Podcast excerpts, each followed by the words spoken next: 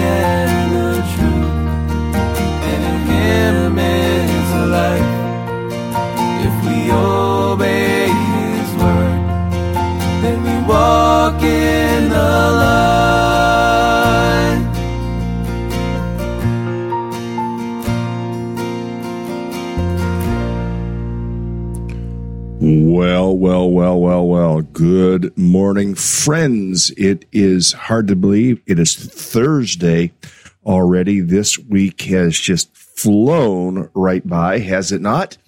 Uh, and here we are, Thursday morning. We're in the book of Luke, where we have been. We're in Luke chapter 5. If you are following along in your own Bible, uh, that's where we'll be uh, picking up today, Luke 5 12. Uh, and yesterday we considered how Jesus uh, called the disciples to take another step with him. And uh, so we're going to take a look at that this morning. Just a little quick review. Uh, and it was out at the lake. Uh, you know, s- mm, I- you know, I have to do a comparison actually between, I don't know why I just did that, a comparison between, um, like Moosehead Lake here in Maine and the Sea of Galilee. I mean, we picture the sea being this great, great big thing, but there are lakes bigger than the Sea of Galilee. And, uh, I, I'd have to do the comparison. I haven't done it. You know, what's the what's the square footage of or the square mileage of the Sea of Galilee, and what's the square mileage of like uh, Moosehead Lake here in Maine? It, it isn't huge. Uh, it is not a huge lake. I mean, yeah, you've got several miles to go around from one end to the other. Uh, we call it the sea. It's really the lake, Lake Gennesaret, uh, as we will see here uh, in Luke chapter 5 and verse 1. Here it is. There we go. It says, One day as Jesus was standing by the lake of Gennesaret, this is the Sea of Galilee, with people crowding around him listening to the word of God. You know, and, and he saw the boats. We talked about this yesterday. Uh, he did further things to convince Peter of uh,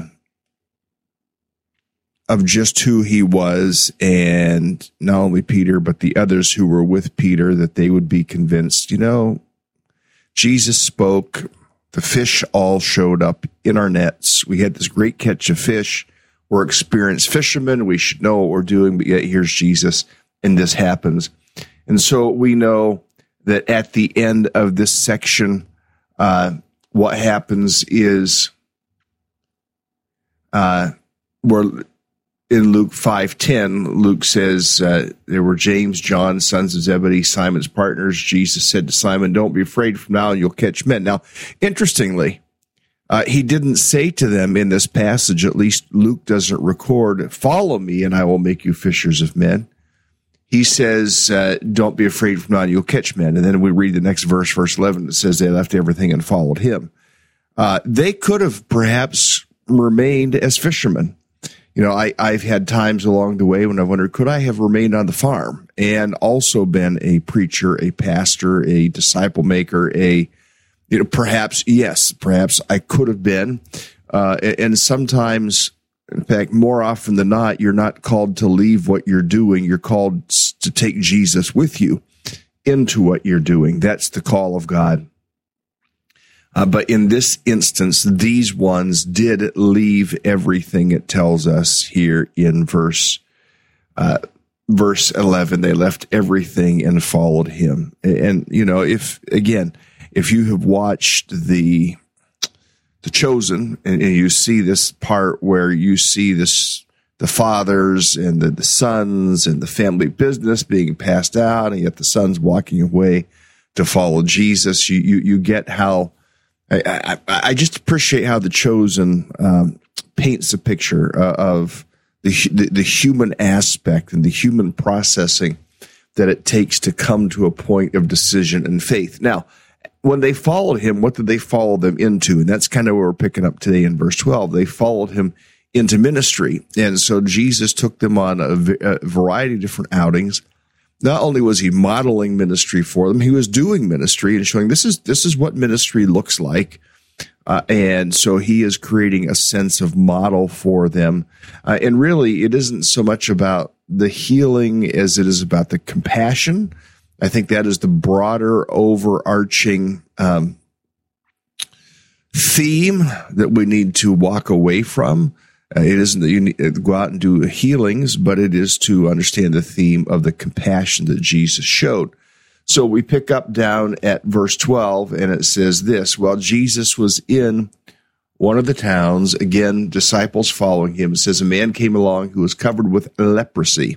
Now, what would you do in a case where there is leprosy? Uh, in a case where there's leprosy, most often, and this is what most of the religious people do, they just stayed away run away, run away. We need to run away because, you know, we don't want ourselves to, to get leprosy. So, uh, we, we're going to run away from this and, and, we don't want to be made unclean and so on. And, uh, but Jesus took a much, much different approach. And we see what happens here. We see that, uh, what happens is this man of leprosy came along and says when he saw Jesus, he fell with his face to the ground and uh, begged him, Lord, if you're willing, you can make me clean. Now, there's a lot in that statement that we can draw out. First, I mean, A, his condition, his situation. Um, and then we see, secondly, the next part when he saw Jesus, uh, we felt he fell with his face to the ground. Uh, we see his humility and uh, bowing down before the Lord. And that's what we need to do. And, you know, I, am going to be very honest with you. Uh, over my years of ministry, I've been disappointed. I'm just going to say it. I've been disappointed that I don't see more people in, in churches when there's occasions for prayer coming up to the front pew or to a prayer rail, if you have one in your church, and getting on your knees before God. I think we need to see that in churches. Um, here's this man, this leper falling on his face before God. But here's what happens. We're too spiritual. We're too good. We're too mature. We don't need to do that. Oh, yes, we do. I need Jesus every day. And, you know, I, I think what would God do uh, if we actually, now some can't do it physically. I get that. But what, what would God do if more people, when it was a, a, time for prayer, called a prayer, said, okay, let's get on our knees. We're going to pray. Not because the pastor said, get on your knees and pray, but because you're moved to get on your knees and pray. The man fell with his face to the ground and begged him. This is when, when the Holy Spirit is at work. This is when the Holy Spirit is moving in someone's life so much so that, that they, uh, that, that, they turn and, and that they uh, fall on their face to the ground and, and beg the Lord. And, uh, um, and he says this, he says these words, Lord, if you are willing. So he, he acknowledges that it's going to require God's will, but then the last thing he says, you can make me clean. It, it isn't, uh, well, maybe you could, but you can. I mean, there, there is, there's def- uh, definitive faith here in the part of this leper saying, you can do this, Lord. If you want to, you can do this. And, and he acknowledges, and we need to acknowledge that you know, sometimes it isn't God's will to do something. Sometimes it isn't God's will to heal somebody. Sometimes it isn't God's will to uh, take someone out of their circumstance because there's there's a, a broader theme, uh, something more He's wanting to do deeper in their soul and their life. But yet, the statement "You can make me clean," and, and the the question I have to ask to us is: Do we possess this type of faith? Do we possess this type of faith wherein we would say, "Lord, you can." What is it that you need for the Lord to do? You can. Now, I was writing uh, yesterday with uh, uh, somebody who had a need, and so it was a gospel need. It was a need for space for a, a men's gathering, and this person is a disciple maker, no doubt uh, about it. And the space that they had uh, rented as a group doesn't have a building, and this isn't in America, by the way uh, they all of a sudden the space wasn't available. Something something got d- double booked, and they got bumped, and they said we need a space. So, I, going back to John chapter 14, I just I want to take us back there for just a moment because I want us to capture the heart of Jesus in this, and uh, let me let me take us over there.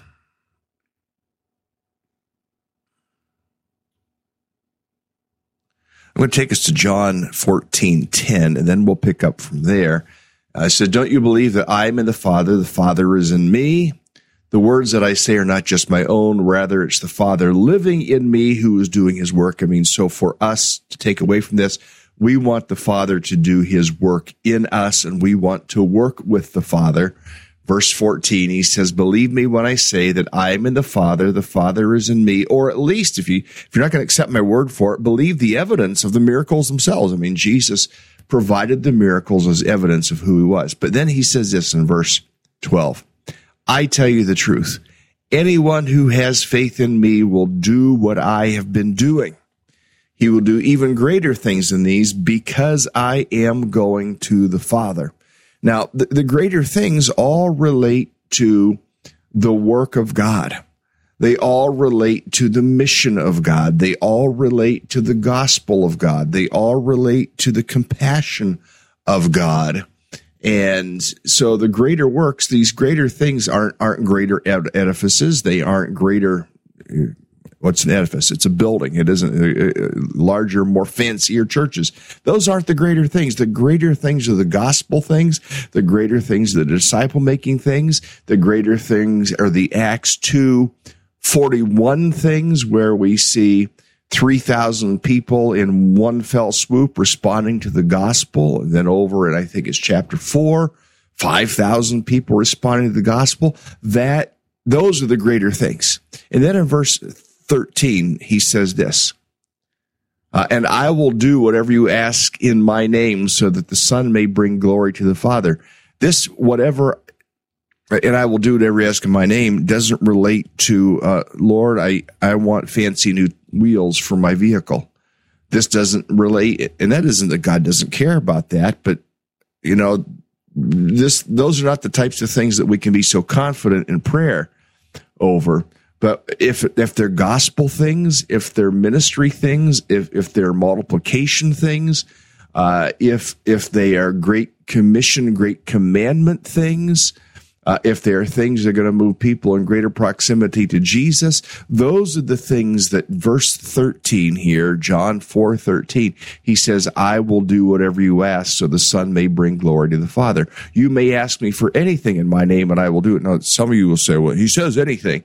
Yeah, but the context of it is the, the uh, the gospelization, the evangelization, the disciple making is, is the context that he's talking about here, and we will do even greater things. Now, let me take us back to Luke. We're in chapter five, uh, and we have this this leper uh, who says, You can make me clean in verse 12. I mean, we ask ourselves, do we have this type of faith? We need to have this type of faith. Uh, and you can do this, Lord. You know, I, I will tell you it, it, from a ministry perspective right now, there are many things that, that I need to be bringing before the Father. In fact, this morning I made a decision. Look, I, you know, I'm waking up at three, three thirty. I'm trying to go back to sleep. The, the hour from three, three, three thirty to four thirty, five o'clock is just, I just wrestle. So I just made the decision. I'm going to start getting up at that hour in the morning and getting out my Bible, out in my chair, in my spot where I sit, and just being with Jesus. Um, and why am I? Why, what's my connection there? Why? Because I want to be with Jesus. I want to be like Jesus. Uh, and, but then I got thinking about all the different ministry things for which we pray. Uh, we had one of our groups meeting in, uh, Bangkok, uh, those last several days for training. And, um, that's the type of thing where we can have faith. For New England Bible College, you know, to have faith that, that God will continue to grow our school, especially as we try to shape ourselves more and more and more. And, and you know, we're off to a great start. We're, we're bigger this semester than we were last semester, which was bigger than the semester before that. Uh, and you know, but but I need to raise a bunch of funds. My board, the the board of trustees, will be saying, "So Jim, I mean, okay, you raised some money. I'm going to trust God for that. And it's not that I'm not, going to do work. It's not that I'm not going to write letters and visit people and host desserts and things like that. But I have to trust God. The same thing is we're getting underway raising the funds, uh, support funds for concentric uh, and, all the places need to go and things need to do. And it, it's a case of trusting God for the ministry. What about in your local church? You know, if your local church is Calvary Calvary Church in Lancaster, Pennsylvania. Great church, large church. But what's the next big thing for, for Calvary Church? You know, and how many people are coming to faith in Christ at Calvary Church? Or, or we ask ourselves, uh, uh, ask uh, ask ourselves, uh, you know, what does God want to do in veracity, or what does God want to do and here's what Jesus did. Jesus didn't take the disciples and say, okay, let's go to church and, and have a Bible study. He took them out and did ministry. And that's what we see here in Luke chapter five. And, and that's one of the things I want to underscore. What he did with the disciples is, Hey, let's go get mature. Let's have a bunch of Bible study. No, he took them. They did ministry. It was on the job training that he was giving them. And we cut back into the passage. The man said, uh, if you were willing, you can make me clean. So he had a surrender to the sovereignty of God in the sense of God, if you're willing. But he also had a confidence in, in the ability of God that you can make me clean. And for us to have a sense of surrender to the sovereignty of God it, for what God wills, but then also a sense of confidence in God's ability. Verse 13. Jesus reached out his hand and touched the man. Now, here's what people would have done. no, and you can see this in slow motion. Don't touch that hand. But what does Jesus do? He reaches out and says, I'm going to touch the man. Is our confidence in the flesh? Is our is our fear against the uh, against the illness, or is our confidence in God? And Jesus touched the man, and he said, "I am willing." He said, "Be clean," and immediately the leprosy left him. Now, you and I would say, "Yeah, but he's Jesus, and he knows he's not going to get leprosy, and he's going to heal the man." Blah blah blah blah blah. That's a Steveism. Uh, send a note to Steve and Priscilla and just say, "Hey, thinking of you." It might be a Facebook message if you have our phone number their phone numbers or text. They might not get it, or an email. They might get that, but um, Steveism, blah blah blah blah blah. All the all the excuses we come up with when Jesus is demonstrating, roll up your sleeves and and, and go get involved in, in the mess of ministry. And this is messy ministry. Now he goes on and says to the man after he healed him says immediately leprosy left him. Jesus ordered him, don't tell anyone, but go show yourself to the priest because that was the, the law. That's what they were supposed to do. Go show themselves to the priest so they could be confirmed as clean then offer sacrifices, the sacrifices that Moses commanded for your cleansing as a testimony to them that in his testimony, look, we're not circumventing, uh, the, the prescribed order uh, of the Jewish code. We're going to follow it. And then verse 15, yet the news about him spread all the more so that crowds of people came to hear him and be healed. There was hearing and healing. Uh, of their sickness, but Jesus often withdrew to lonely places and prayed. Now, I had an invitation. I haven't responded to it yet. I had a, an invitation to speak at a healing event in Pakistan from right here, from online and but it, it was going to be a healing event. And I'm like mm, I'd, I'd, never done healing events. It's not not quite the way that i'm wired not quite the way i roll. And yet it may be a necessity in pakistan to do those types of things to establish the, the, and verify the gospel. Muslim country. You know muslims they will say well yeah jesus is one of the prophets and, and right along with muhammad. And but yet to see that Jesus isn't just a prophet, Jesus himself is God. To me, verse 15, there were two things. There was the hearing and the healing. There was the, the there was the preaching and then the, there was the touching and the healing that, that, uh, that took place. Now, there's one more thing I, I want to underscore here, and I, I might stop here. Um, I'm going to stop here. We'll pick up the paralytic tomorrow. But in verse 16, it says this. I mean, I'm not, I'm not ending yet, folks, but I'm, I'm, I'm not going to go further in the passage than verse 16. It says, but Jesus often withdrew to lonely places and prayed, solitary places and prayed. And, uh, so Walter calls this benevolent detachment, just you and God.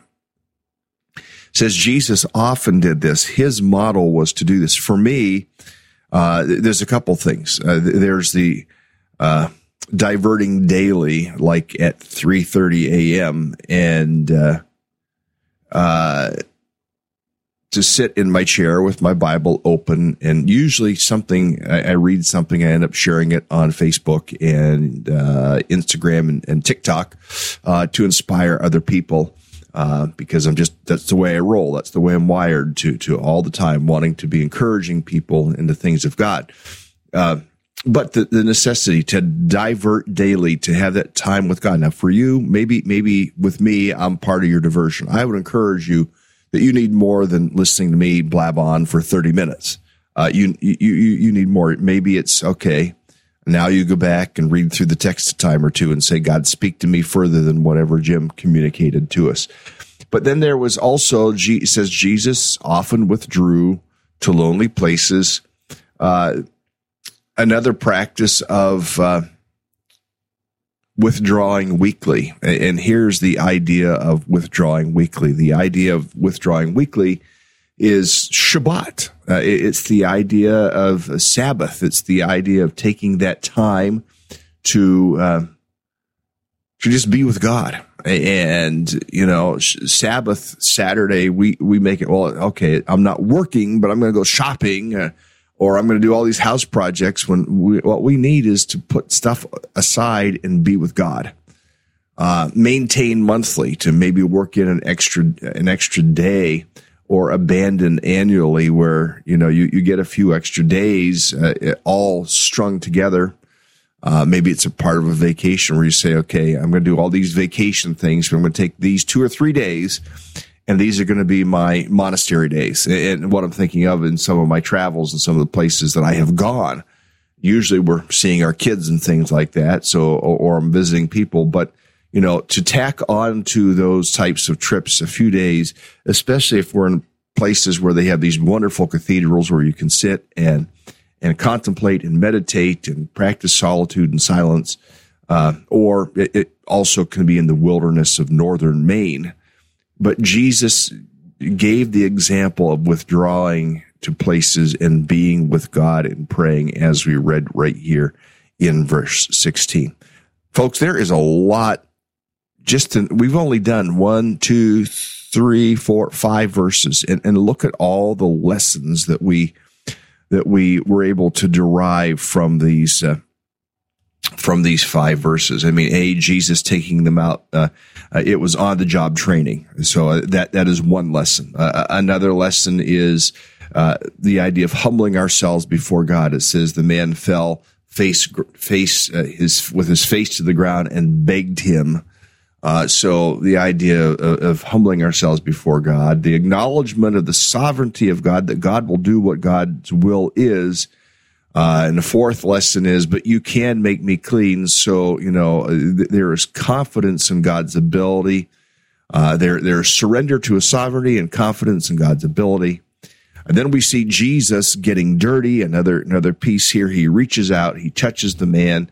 Uh, and, and one of the things I wanted to get into, and I, I didn't quite get there this morning, uh, was some of the ministry that we we can do both by ourselves as well as uh, detachments of people from a local church. Uh, tomorrow, I'm saying this to remind myself to remember that uh, to talk about the, the street pastors in Bangor and uh, how to reach out, how to get outside uh, the walls of the church and reach out to people. Uh, so there's there's that lesson. We see Jesus reaching out his hand. Uh, we see Jesus also saying, "Hey, follow the prescription of the law," verse fourteen. Uh, and we we see Jesus both preaching and healing uh, in verse 15, but then the example of Jesus withdrawing to lonely places and praying. There is so much in those in those five verses that you could take to heart, that you could take home. And when, when I get done here, you could say, I'm going to set with these five verses and maybe get out a piece of paper and write out some things and say, God, what do you want me to do? So, um, I don't remember what title I gave this today, but Jesus modeled compassionate outreach. We, we've brushed up against that. I mean, it, it was compassionate. The people in his day would have said, run away, run away. And I've already said that. But Jesus didn't run away. Jesus went right to it and touched the man and brought healing to the man. And sometimes we're afraid to be around smelly people. Sometimes we're afraid to be around people that have bad breath. Sometimes we're, you know, you know, you know what I'm talking about. Uh, sometimes we're afraid to be around people who may say curse words or, you know, we get all put out by that. I don't. It doesn't bother me. It, it, I want to show people Jesus. Uh, and I hope you do too. On the job training. Uh, learning compassionate outreach, Jesus modeling compassionate outreach, Jesus modeling dependence on the Father as demonstrated by him withdrawing to lonely places and praying. Lord, help us to learn from you. Help us to follow you. Help us to be like you. And as Walter has concluded, may the words of our hearts and the meditations of our minds be acceptable today in your sight, O Lord our God, our Lord and our Redeemer. In Jesus' name, Lord, hear our prayer. Amen. Have a good day, folks. See you tomorrow.